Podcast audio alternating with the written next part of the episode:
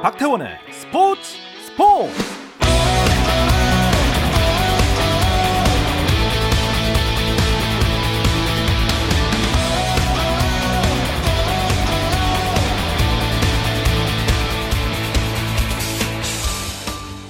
스포츠가 있는 목요일 저녁 어떠신가요? 아나운서 박태원입니다.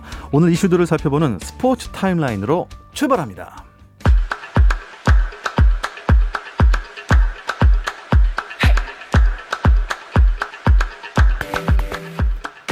프로야구 상황부터 정리해드리겠습니다. 5위 키움과 키움의 두 경기차 7위 NC의 대결부터 보겠습니다.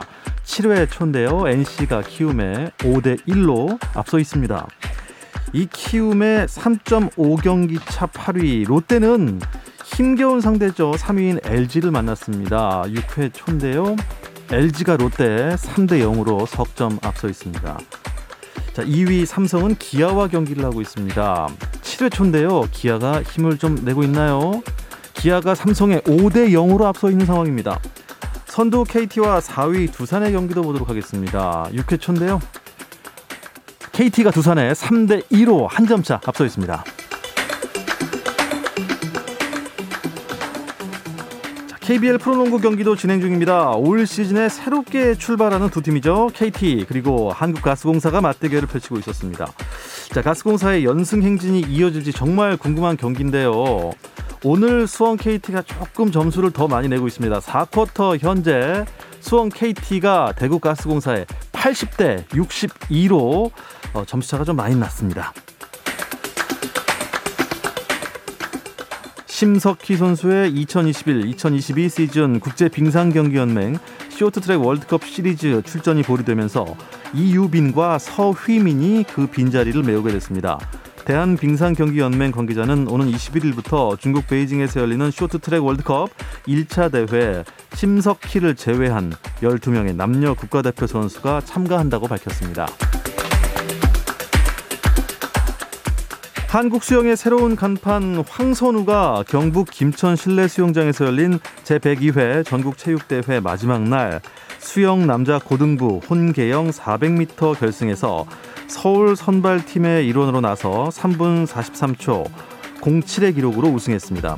이로써 황선우는 이번 대회에서 출전한 다섯 종목 모두 금메달을 수확하고 5관왕에 올랐습니다.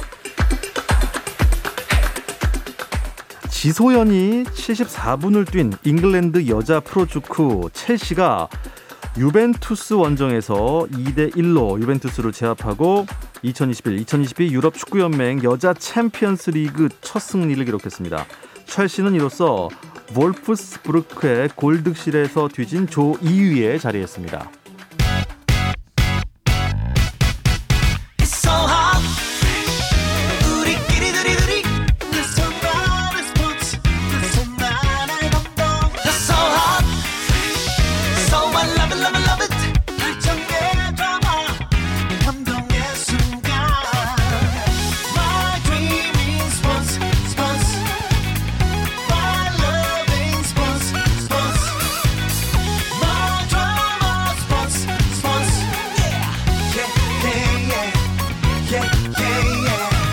스포츠 스포츠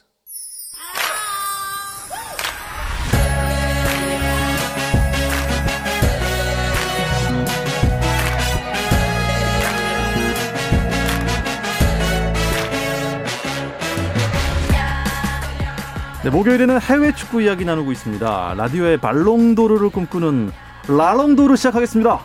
어, 풋볼리스트 김정용 기자 먼저 인사 나누겠습니다. 안녕하세요. 안녕하세요. 김정용입니다. 네, 그리고 오늘은 서호정 축구 전문 기자가 이 자리를 채워주셨습니다. 안녕하세요. 네, 랄롱도르도 접수하러 왔습니다. 랄롱도르까지 랄로 드시러 오셨군요. 아, 준비해서 왔습니다. 아, 예. 생으로. 네. 생으로. 네. 네, 예, 생으로 네. 접수로 오신 것 같습니다. 좋습니다. A매치 10월 A매치 주간이 끝이 났어요. 어, 계속 기다려 온다, 기대가 된다, 이겨야 한다, 어려운 게임일 것이다. 이란에 가서 이긴 적이 한 번도 없다 했는데 결국 어떻게 됐나요? 네, 일단 한국이 어, 이란 원정에서 1대 1 무승부를 거뒀고요. 그래서 이번 일정에서는 1승 1무로 마쳤습니다. 최종 예선을 전부 합치면 한국의 성적은 현재 2승 2무입니다. 3승 1무인 이란에 이어서 조 2위를 고수하고 있고요. 네. 뭐 되게 어려운 일정이라고 많이들 얘기를 했지만 이란 원정 무승부는 뭐 역사상 이긴 적이 없는 곳이기 때문에 네. 괜찮은 성적이라고 볼 수 있고 현재까지 이제 치- 어, 9월 두 경기에서 경기력으로 많은 우려를 받았던 것과 달리 경기력 면에서도 좋은 평가를 받으면서 우려를 좀 씻었습니다. 음, 어떻게 두 분 다 A매치 주간에 굉장히 바쁘셨나요? 어 일단은 저희 우리나라의 경기를 챙기는 것만으로 팔로우하는 것만으로도 상당히 좀 바쁘죠. 네. 네, 매 경기가 어떻게 보면은 지금 여러 이야기들을 낳는 그런 진검다리 승부기 때문에 뭐 진검다리 승부라 외나무다리 승부기 왜냐면 때문에 네 외나무다리 승부기 때문에 매 한 경기마다 집중을 하고 있습니다. 음, 자 벤투의 경기들을 좀 되짚어 보면 확실히 뭐 유럽파들의 활약이 돋보인 그런 경기들이긴 했던 것 같습니다. 네, 하지만 할 얘기가 많아요 지금. 음.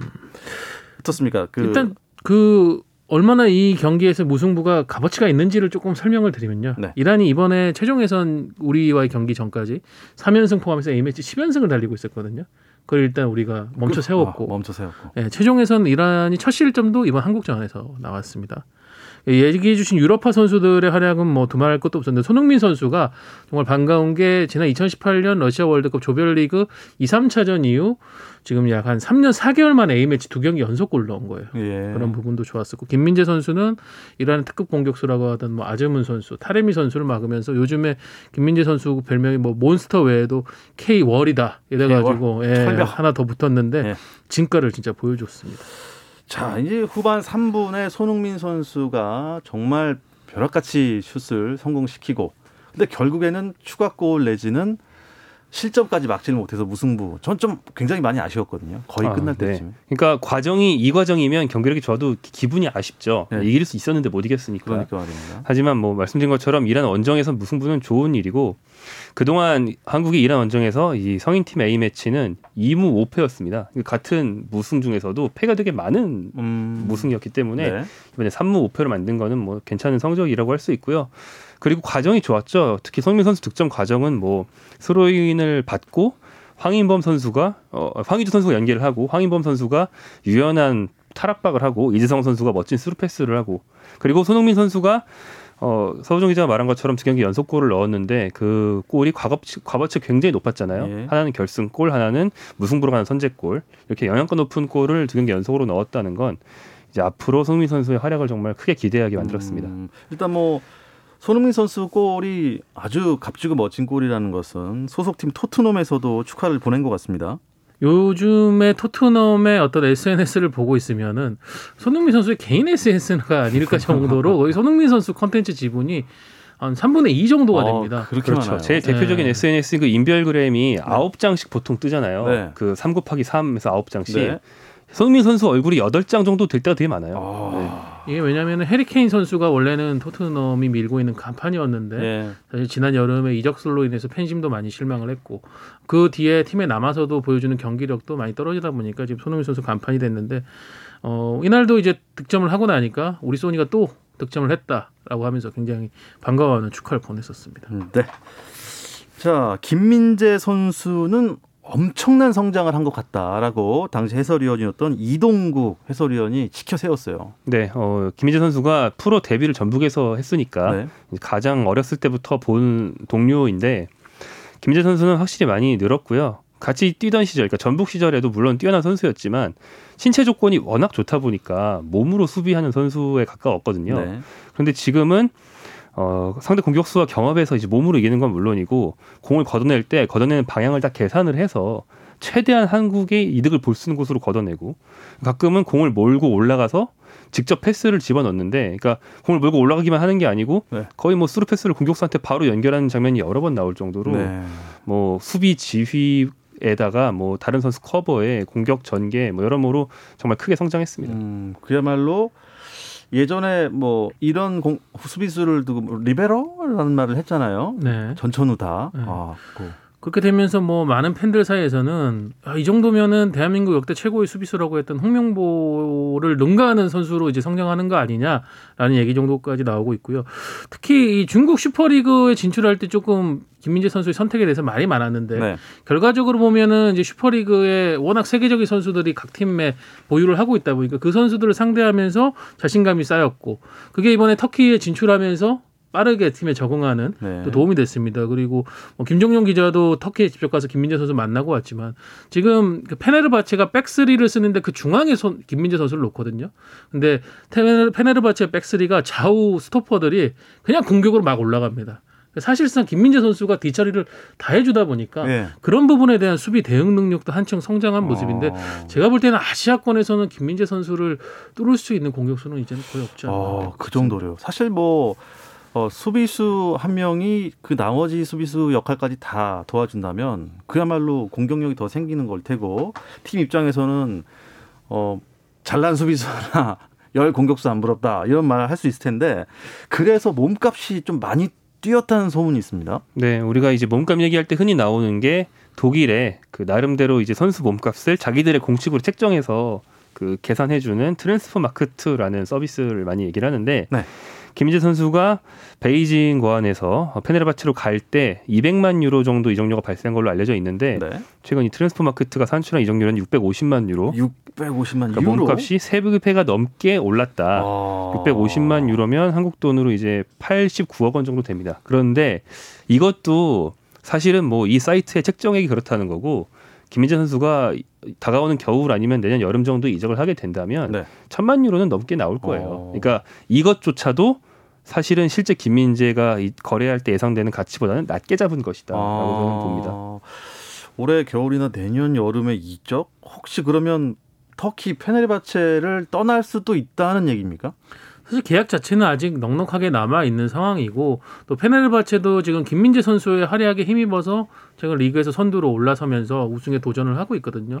페네르바체 최근에 우승을 좀 못하다 보니까 올 시즌에 대한 각오가 남다를 건데 그래서 아마 반 시즌 만에 김민재 선수를 바로 보낼 정도로 팀이 지금 재정적으로 힘들거나 그런 상황은 아니니까 네. 어, 이번 겨울보다는 뭐 내년 여름 정도가 이적에 대한 논의를 할 수 있는 상황이 합의 합의할 수 있는 유력한 시점일 것 같고 뭐 김민재 선수 같은 경우에 페네르바체 가기 전에도 토트넘 뭐 유벤투스 인터밀란 많은 팀들 관심을 받았고 일단 터키의 어 3강 중에 한 팀인 페네르바체에서 활약하고 있기 때문에 뭐 독일 분데스리가까지도 시야가 굉장히 넓어질 것 같습니다. 음, 야, 모르겠네요. 네, 내년 후년에 과연 김민재 선수가 또 어떤 큰 물에서 헤엄을 칠지 기대를 해보겠습니다. 어, 다른 유럽파들 활약은 어떻게 보셨습니까? 어, 손흥민, 어, 김민재 두 명이 정말 좋은 활약을 했다면 다른 유로파 선수들은 사실 좀 잠잠했어요. 일단 황희찬 선수, 황희찬 선수가 힘들어했던 분데스리가를 떠나서 프리미어리그에서 아주 좋은 활약을 해 오고 있었고 네. 그다음에 9월 A 매치에서 활약이 좋았기 때문에 이번에도 기대를 많이 받았는데 이번 10월 A 매치 2연전에서는 9월만큼 활발하진 않았습니다. 음. 일단 앞선 경기였던 시리아전에서는 한 3개나 4개 정도의 결정적인 득점 기회를 이제 놓쳤죠. 맞습니다. 예, 지난주 의 자리에서 우리 같이 보면서 예. 이렇게 생방송으로 또 놓쳐, 예. 또 놓쳐 이런 말이 입에서 아, 절절 절절 나 예. 절로 나왔는데 그래서 좀 아쉬웠고요. 그다음에 이란 원정에서는 좀 측면에 있을 때 황희찬 선수의 장점이 호쾌한 돌파인데 그게 잘 나오지 않았어요. 그 점이 좀 아쉬웠던 것 같고요. 그리고 이제 이재성 또 황의조 이런 주로 공격 자원으로 분류되는 유럽파 선수들도 제 생각에는 좀 유독 시차에 의한 피로를 이번에 많이 느낀 것 같아요. 음. 그래서 체력 부담을 많이 가지고 네. 있었고 이란전에서 조기 교체될 정도로 원래 이 선수들의 뛰어난 기량에 비해서 그 경기 컨디션 좋지 않았습니다. 음, 아, 황희찬의 정말 말씀하신 대로 그 호쾌한 맛이 조금 이번에 좀 안 보이지 않았나. 아, 어쨌든 울버햄튼이죠 EPL 황희찬 선수는 이번 주 토요일 밤에 어, 본인 소속팀 경기가 있네요. 네, 아스톤 빌라로 이제 원정을 떠나는데요. 어, 일단 이란에서 곧바로 건너갔기 때문에 한국에서 건너가는 것보다는 이동으로 인한 체력 소모 회복은 조금 어, 힘- 덜 힘들 것 같고요. 아무래도 또 팀 내 위상도 지금 어, A매치에 합류하기 전에 너무 좋았기 때문에 어, 크게 달라지지 않나 아마 선발 출전할 것으로 보입니다. 최근 뭐 팀의 2연승 과정에서 황희찬 선수와 팀의 이제 간판 스트라이커던 라울 히메네스 이 두 선수 조합이 너무 좋았기 때문에 아마도 아스톤 빌라전 원정에서도 정상적으로 선발 출전하지 않을까 싶습니다. 근데 이 황희찬 선수가 토트넘으로 갈 수도 있다. 이 약간 뭐 썰인가요? 뭐 소문인가요? 이거는 이제 이적설이라기보다는 한 매체의 토트넘 담당 기자가 내가 이제 내가 취재하고 응원하는 팀 토트넘에 황희찬을 추천한다. 라고 아. 이야기한 것에 가깝다고 보시면 되겠습니다. 네. 그러니까 이 기자의 이제 근데 이런 평가가 나온다는 것 자체가 굉장히 현재 고평가를 받고 있다는 얘기인 거죠. 이 기자의 얘기는 일단 손흥민이 이미 있으니까 두 한국 선수를 같이 가지면 시너지 효과가 나면서 아시아 마케팅 효과가 배로 증폭이 될 것이다. 음. 그런데 이제 이런 경기 외적인 면 말고도 황희찬 선수가 이 전전 소속팀인 오스트리아 짤츠부르크 때부터 리버풀 상대로 아주 좋은 모습을 보이는 등의 빅리그 자- 자격을 이미 검증받은 선수였기 때문에 네. 독일에서 좀 부진했다고 해서 이 선수를 이제 못 알아본 팀들이 실수를 하는 거고 일찍 영입을 해야 한다라는 식의 추천을 한 거죠. 음, 그래도 이 뭐 언론에서 이렇게 이 정도로 생각을 한다고 하면은 또 황희찬이 또 둥지로 옮길 수도 있는 거고. 아마 유럽의 어지간한 팀들의 스카우트 리스트에는 다 이미 황희찬 음. 선수 이름이 올라간 지가 한 2년 정도는 됐을 겁니다. 그래요? 그렇죠. 예. 네. 그리고 지금 페이스라면 일단 울버햄튼이 임대 이후에 어, 자신들의 의사를 완전히 이적시킬 수 있는 옵션이 있거든요. 네. 이것도 지금 조기에 발동될 수 있다는 얘기까지 나오고 있는 활약상이니까요. 자, 토트넘은 뉴캐슬을 만나네요. 네, 손흥민 선수는 이제 토트넘 허스퍼의 에이스 원래 이제 본인의 위치로 돌아가게 되는데 지금 토트넘이 공격력이 좀 아쉽죠. 리그 7경기에서 6골만 기록하면서 누누 감독에 대한 좀 지지도도 많이 흔들리고 있는 상황인데 그 6골 중에서 손흥민 선수가 3골을 책임지고 있습니다. 거기다가 지금 10월 A매치 2연전에서도 골을 모두 넣었으니까 일단 그렇죠. 토트넘으로서는 굉장히 반가운 활약상인데 어, 그 마침 또 뉴캐슬이 지금 프리미어 리그에서 최다 실점 팀이거든요. 그러니까 좀 허술한 수비진을 손흥민 선수 득점을 통해 가지고 또 공략할 수 있지 않을까 이런 기대감이 커지고 있습니다. 음. 근데 김종윤 기자, 뉴캐슬과 관련해서 이슈가 참 많은데 이게 무슨 얘기입니까? 어, 네, 뉴캐슬이 어, 지금 쉽게 말해서 전 세계에서 가장 부자 구단주의 지원을 받는 팀으로 어. 탈바꿈을 했습니다. 탈바꿈이요. 네, 어. 뉴캐슬이 이제 다른 구단주에게 인수가 될 수 있다는 얘기는 한 1년 전부터 지속적으로 나왔는데 드디어 마무리가 됐어요. 어, 인수한 측은 사우디아라비아 측입니다. 그러니까 사우디아라비아 국부 펀드가 주도하는 컨소시엄이 뉴캐슬 구단을 인수했고요. 앞서서 뭐 카타르계 자본이 인수한 파리 생제르맹, 아랍에미리트계 자본이 인수한 맨시티가 그 세계 최고의 부자 구단으로 이름을 날리고 그렇죠. 있었잖아요. 그렇죠. 예. 그런데 뭐 같은 중동의 거부 중에서도 이 사우디아라비아 국부 펀드가 가장 부유하다고 합니다. 그래서 뉴캐슬이 가장 그 부자 구단주를 등에 업은 팀으로 탈바꿈하게 됐고요. 그래서 그렇게 됐는데 원래부터 인기 팀이고 굉장히 가치 높은 팀인 뉴캐슬이 현재 강등권에 떨어져 있어서 인수되자마자 일단 스티브 브루스 감독부터 목을 날리고 새 감독부터 선임하고 시작하겠다라는 예. 말이 많이 나오고 브루스 감독은 원래 그 뉴캐슬에 애정이 굉장히 많고 이 팀과 동고동락한 시간이 여러 차례 걸쳐서 긴 사람이에요. 그런데 인수되자마자 아 나를 잘라도 이해한다 이러면서 음. 지 뭐랄까 뭐 자신이 직장을 잃어도 진정한 팀을 사랑하는 마음을 보였다 그럴까요? 아, 사랑해서 떠나는 거야. 네, 뭐 아. 그런 얘기를 했습니다. 예. 나는 너에게 부족해. 아. 이거죠. 나는 너에게 부족해. 그렇- 그렇군요. 어, 어쨌든 뭐 지금 성적을 보니까 뉴캐슬이 아직 승이 없네요. 네.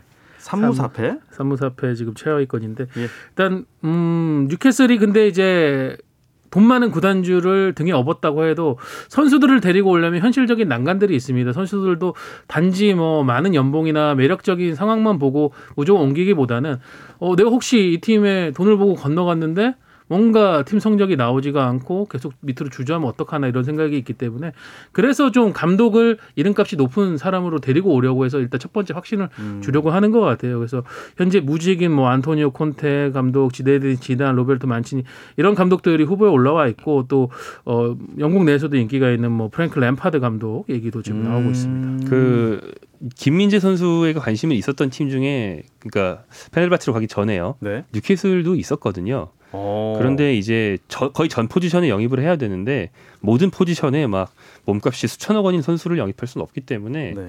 저는 뭐 아직 조심스러운 전망인데 김민재 선수에 대한 관심을 좀 부활시킬 수 있는 팀 중에 뉴캐슬도 포함이 되지 않을까 생각은 듭니다. 네.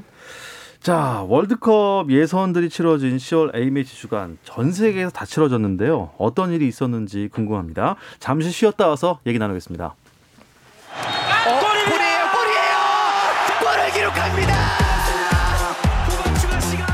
오늘 경기 놓쳤다면 KBS 1라디오 스포츠 스포츠 박태훈 아나운서와 함께합니다.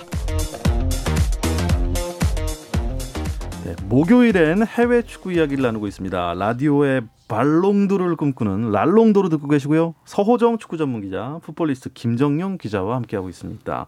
아, 월드컵 출전권이 가장 많이 걸린 지역이 유럽이잖아요. 어, 10월 A매치 기간 동안에 유럽 예선들 어디 어디가 펼쳐졌습니까? 어, 네, 뭐, 도, 어, 그, 네이션스 리그 4강에 오른 나라, 잠시 얘기를 할 텐데, 이 나라들을 빼고는 다 예선을 치렀는데요. 일단, 어, 월드컵 본선에 선착한 팀이 두 팀 생겼습니다. 네. 첫 번째가 이제 독일이고요. 독일이 마케도니아를 꺾으면서 1등으로 카타르 월드컵 본선행을 확정 지었습니다. 개최국 카타르는 자동 진출하니까 아, 그렇죠. 엄밀히 말하면 2등이죠. 어, 뢰브 감독, 뢰브 전 감독 시절에 1패를 해서 좀 우려가 있었는데 유로 2020, 그러니까 올여름에 열렸던 유로 2020 이후에 한지 플릭 감독으로 교체했고 그 뒤에는 다섯 경기에서 단 1실점만 내주는 전승 행진을 하면서 예. 먼저 진출했고요. 그 뒤에 이제 독일에 이어서 덴마크가 진출했는데요. 덴마크 같은 경우는 성적은 더 좋습니다. 8전 전승이고 더 놀라운 건 8전 무실점이에요. 게다가 오. 득점력은 경기당 3점에 육박하는 득점력을 보여주면서 우리가 덴마크를 그렇게까지 강호로 분류를 하지 않았는데 네. 지금 정말 엄청난 모습 보여주고 있고요. 그리고 익히 아는 그 지난 여름에 크리스티안 에릭센 선수가 그렇죠. 거의 뭐그 큰일 날 뻔한 그 네. 심장 사고로 사경을 헤매다가 결, 그 결국에는 이제 무사히 이식을 되찾은 일이 있었는데 이번에 본선 진출 확정 짓고 나서 주장 키에르 선수가 에릭센 선수 유니폼을 준비했다가 그걸 입고 덴마크 음. 팬들과 함께 기쁨을 나누는 네. 또 감동적인 모습 보여줬습니다. 야, 8전 전승에 실점이 한 점도 없었다는 거는 혹시 덴마크에도 김민재가 있는 거 아닙니까? 어, 덴마크가 기본적으로 전통적으로 좋은 수비수들이 많은 팀으로 유명하고요. 지금 김종용 기자가 얘기했던 키에르 선수 같은 경우에도 장시간 동안 덴마크 수비를 이끌어주고 있는 팀이다 보니까 음. 그런 색채가 잘 이어지고 있는데 그러다 보니까 오히려 또 월드컵 본선에 올라서는 경쟁력이 조금 약했던 측면이 있어요. 아무래도 수비 적인 팀들이 본선에 가면 어려움을 겪는 경우가 많으니까 이번엔 조금 다르지 않을까 생각이 듭니다. 음. 자, 또 어떤 나라들이 어, 본선 진출을 바라보고 있나요? 네, 네이션스 리그를 병행하다 보니까는 적게 치른 팀은 여섯 경기를 치렀고 많이 치른 팀은 여덟 경기 가량을 치렀는데요. 이제 윤곽이 서서히 드러나고 있습니다. 네덜란드는 뭐 지브롤터를 대파하고 G조 선두를 달리고 있고요. 잉글랜드는 I조에서 이제 헝가리와 1대1로 비겼지만은 아직 2위 폴란드와는 승점 3점 차로 앞서 있습니다. 그리고 포르투갈 포르투갈이 지금 A조에서 선두 경쟁이 지금 각축이 펼쳐지고 있는데 어, 포- 호날두 선수의 A매치 통산 10번째 해트트릭에 힘입어 또 5대 0 완승을 추가를 했습니다. 아, 포르투갈의 호날두는 진짜 대단합니다. 네, 이 매치 10호 골도 사실 그렇게 기록한 선수가 많지 않거든요. 네, 해트트릭을 10번이라는 건 좀 상식을 벗어난 기록이라고 볼 수 있겠고 원래 전 세계 남자 A매치 최다골 기록 보여줬기 때문에 한골 한 골 넣을 때마다 그 기록을 스스로 늘려나가고 있고요. 네. 기록이 또 있네요. 월드컵 예선 통산 36호 골을 넣으면서 어, 과테말라의 예전 선수인 어, 카를로스 루이스란 선수의 39골을 세 골 차로 따라잡았습니다. 와, 정말 대단합니다. 아, 근데 이- 이 포르투갈이 어느 나라랑 했다고요? 5대 0? 포르투갈이 제가 기록을 다시 봐야 되는데 야, 어떤 나라를 그렇게 호날두 혼자서 유린한 겁니까? 이건 뭐 본인이 다 공 몰고 가서 막 다 넣어버린 것 같은데. 근데 호날두 선수는 대표팀에서도 그렇고 소속팀에서도 그렇고 너무나 그 자기 동기부여가 강한 선수다 보니까 이런 부분에 대해서 절대 놓치지 않는데 예, 상대가 룩셈부르크였습니다. 룩셈부르크. 룩셈부르크를 상대로 했기 때문에 호날두 선수가 내가 헤트트릭을 또 정립을 해야겠다. 아, 정립해야겠다. 예, 라는 강한 동기부여를 아. 이 경기에 들고 나왔을 네. 것 같습니다. 요 나라라면 내가 정, 하- 정립할 수 있다. 아. 감독님 저 풀타임 뛰겠습니다. 예. 예. 한골 더 넣어야 되니까. 아니 그렇게까지 할 필요는 없네 호날두 군이라도 아닙니다. 저는 오늘 해트트릭을 해야겠습니다. 제가 그렇죠. 해트트릭을 이런 하기. 전까지 절대 빼지 마십시오. 그런 예. 거죠. 아, 그 좋습니다. 야, 근데 어, 2018년 러시아 월드컵에서 우승한 프랑스는 어떤가요? 어, 프랑스는 어, 이제 네이션스 리그 우승을 했는데 월드컵 예선 얘기를 먼저 하면 월드컵 예선에선 3승 3무로 좀 애매한 성적 중이었는데 다행히 같은 조 다른 팀들이 다 물고 물렸어요. 아, 그래. 그래가지고 그중에서 조 1위를 지키고 있고요. 근데 이제 이번 10월에는 월드컵 예선을 안 했습니다. 왜냐하면 네이션스 리그 유럽에서 만든 자, 어, 유럽 내의 새로운 대회죠. 네. 이 대회 4강에 올랐기 때문입니다. 그 4강에 오른 팀들은 이번에 월드컵 예선을 안 했는데 프랑스는 4강전에서 벨기에를 꺾고 결승전에서 스페인을 꺾고 네이션스리그 우승을 음. 차지했습니다. 벨기에전, 스페인전 모두 역전승이었어요. 어, 상당히 극적인 우승을 차지했습니다. 네. 전반적으로 좀 강팀들이 무난하게 하고 있는 분위기네요.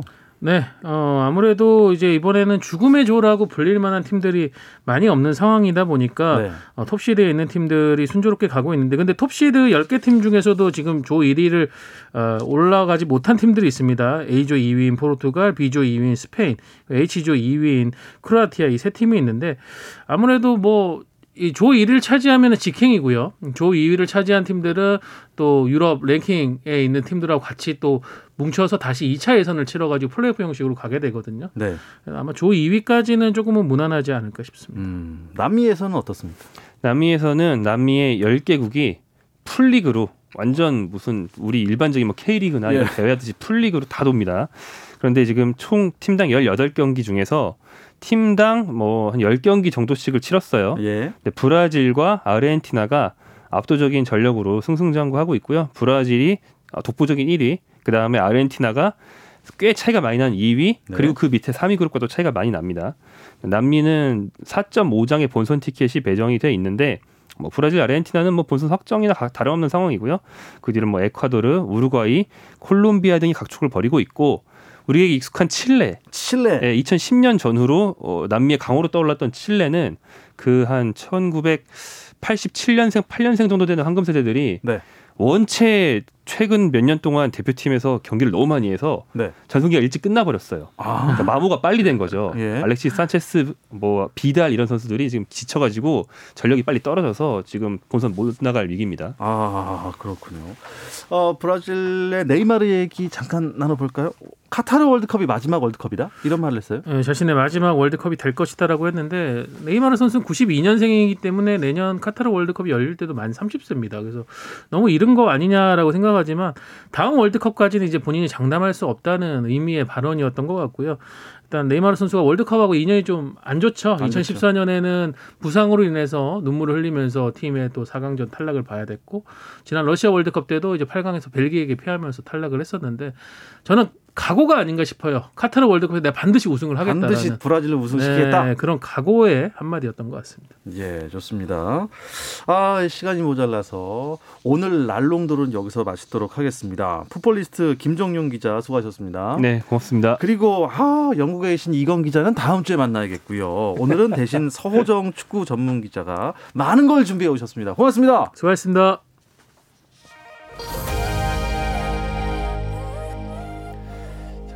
금요일인 내일 불타는 금요일 밤에도 저는 다시 찾아옵니다. 8시 30분입니다. 박태원의 스포츠 스포츠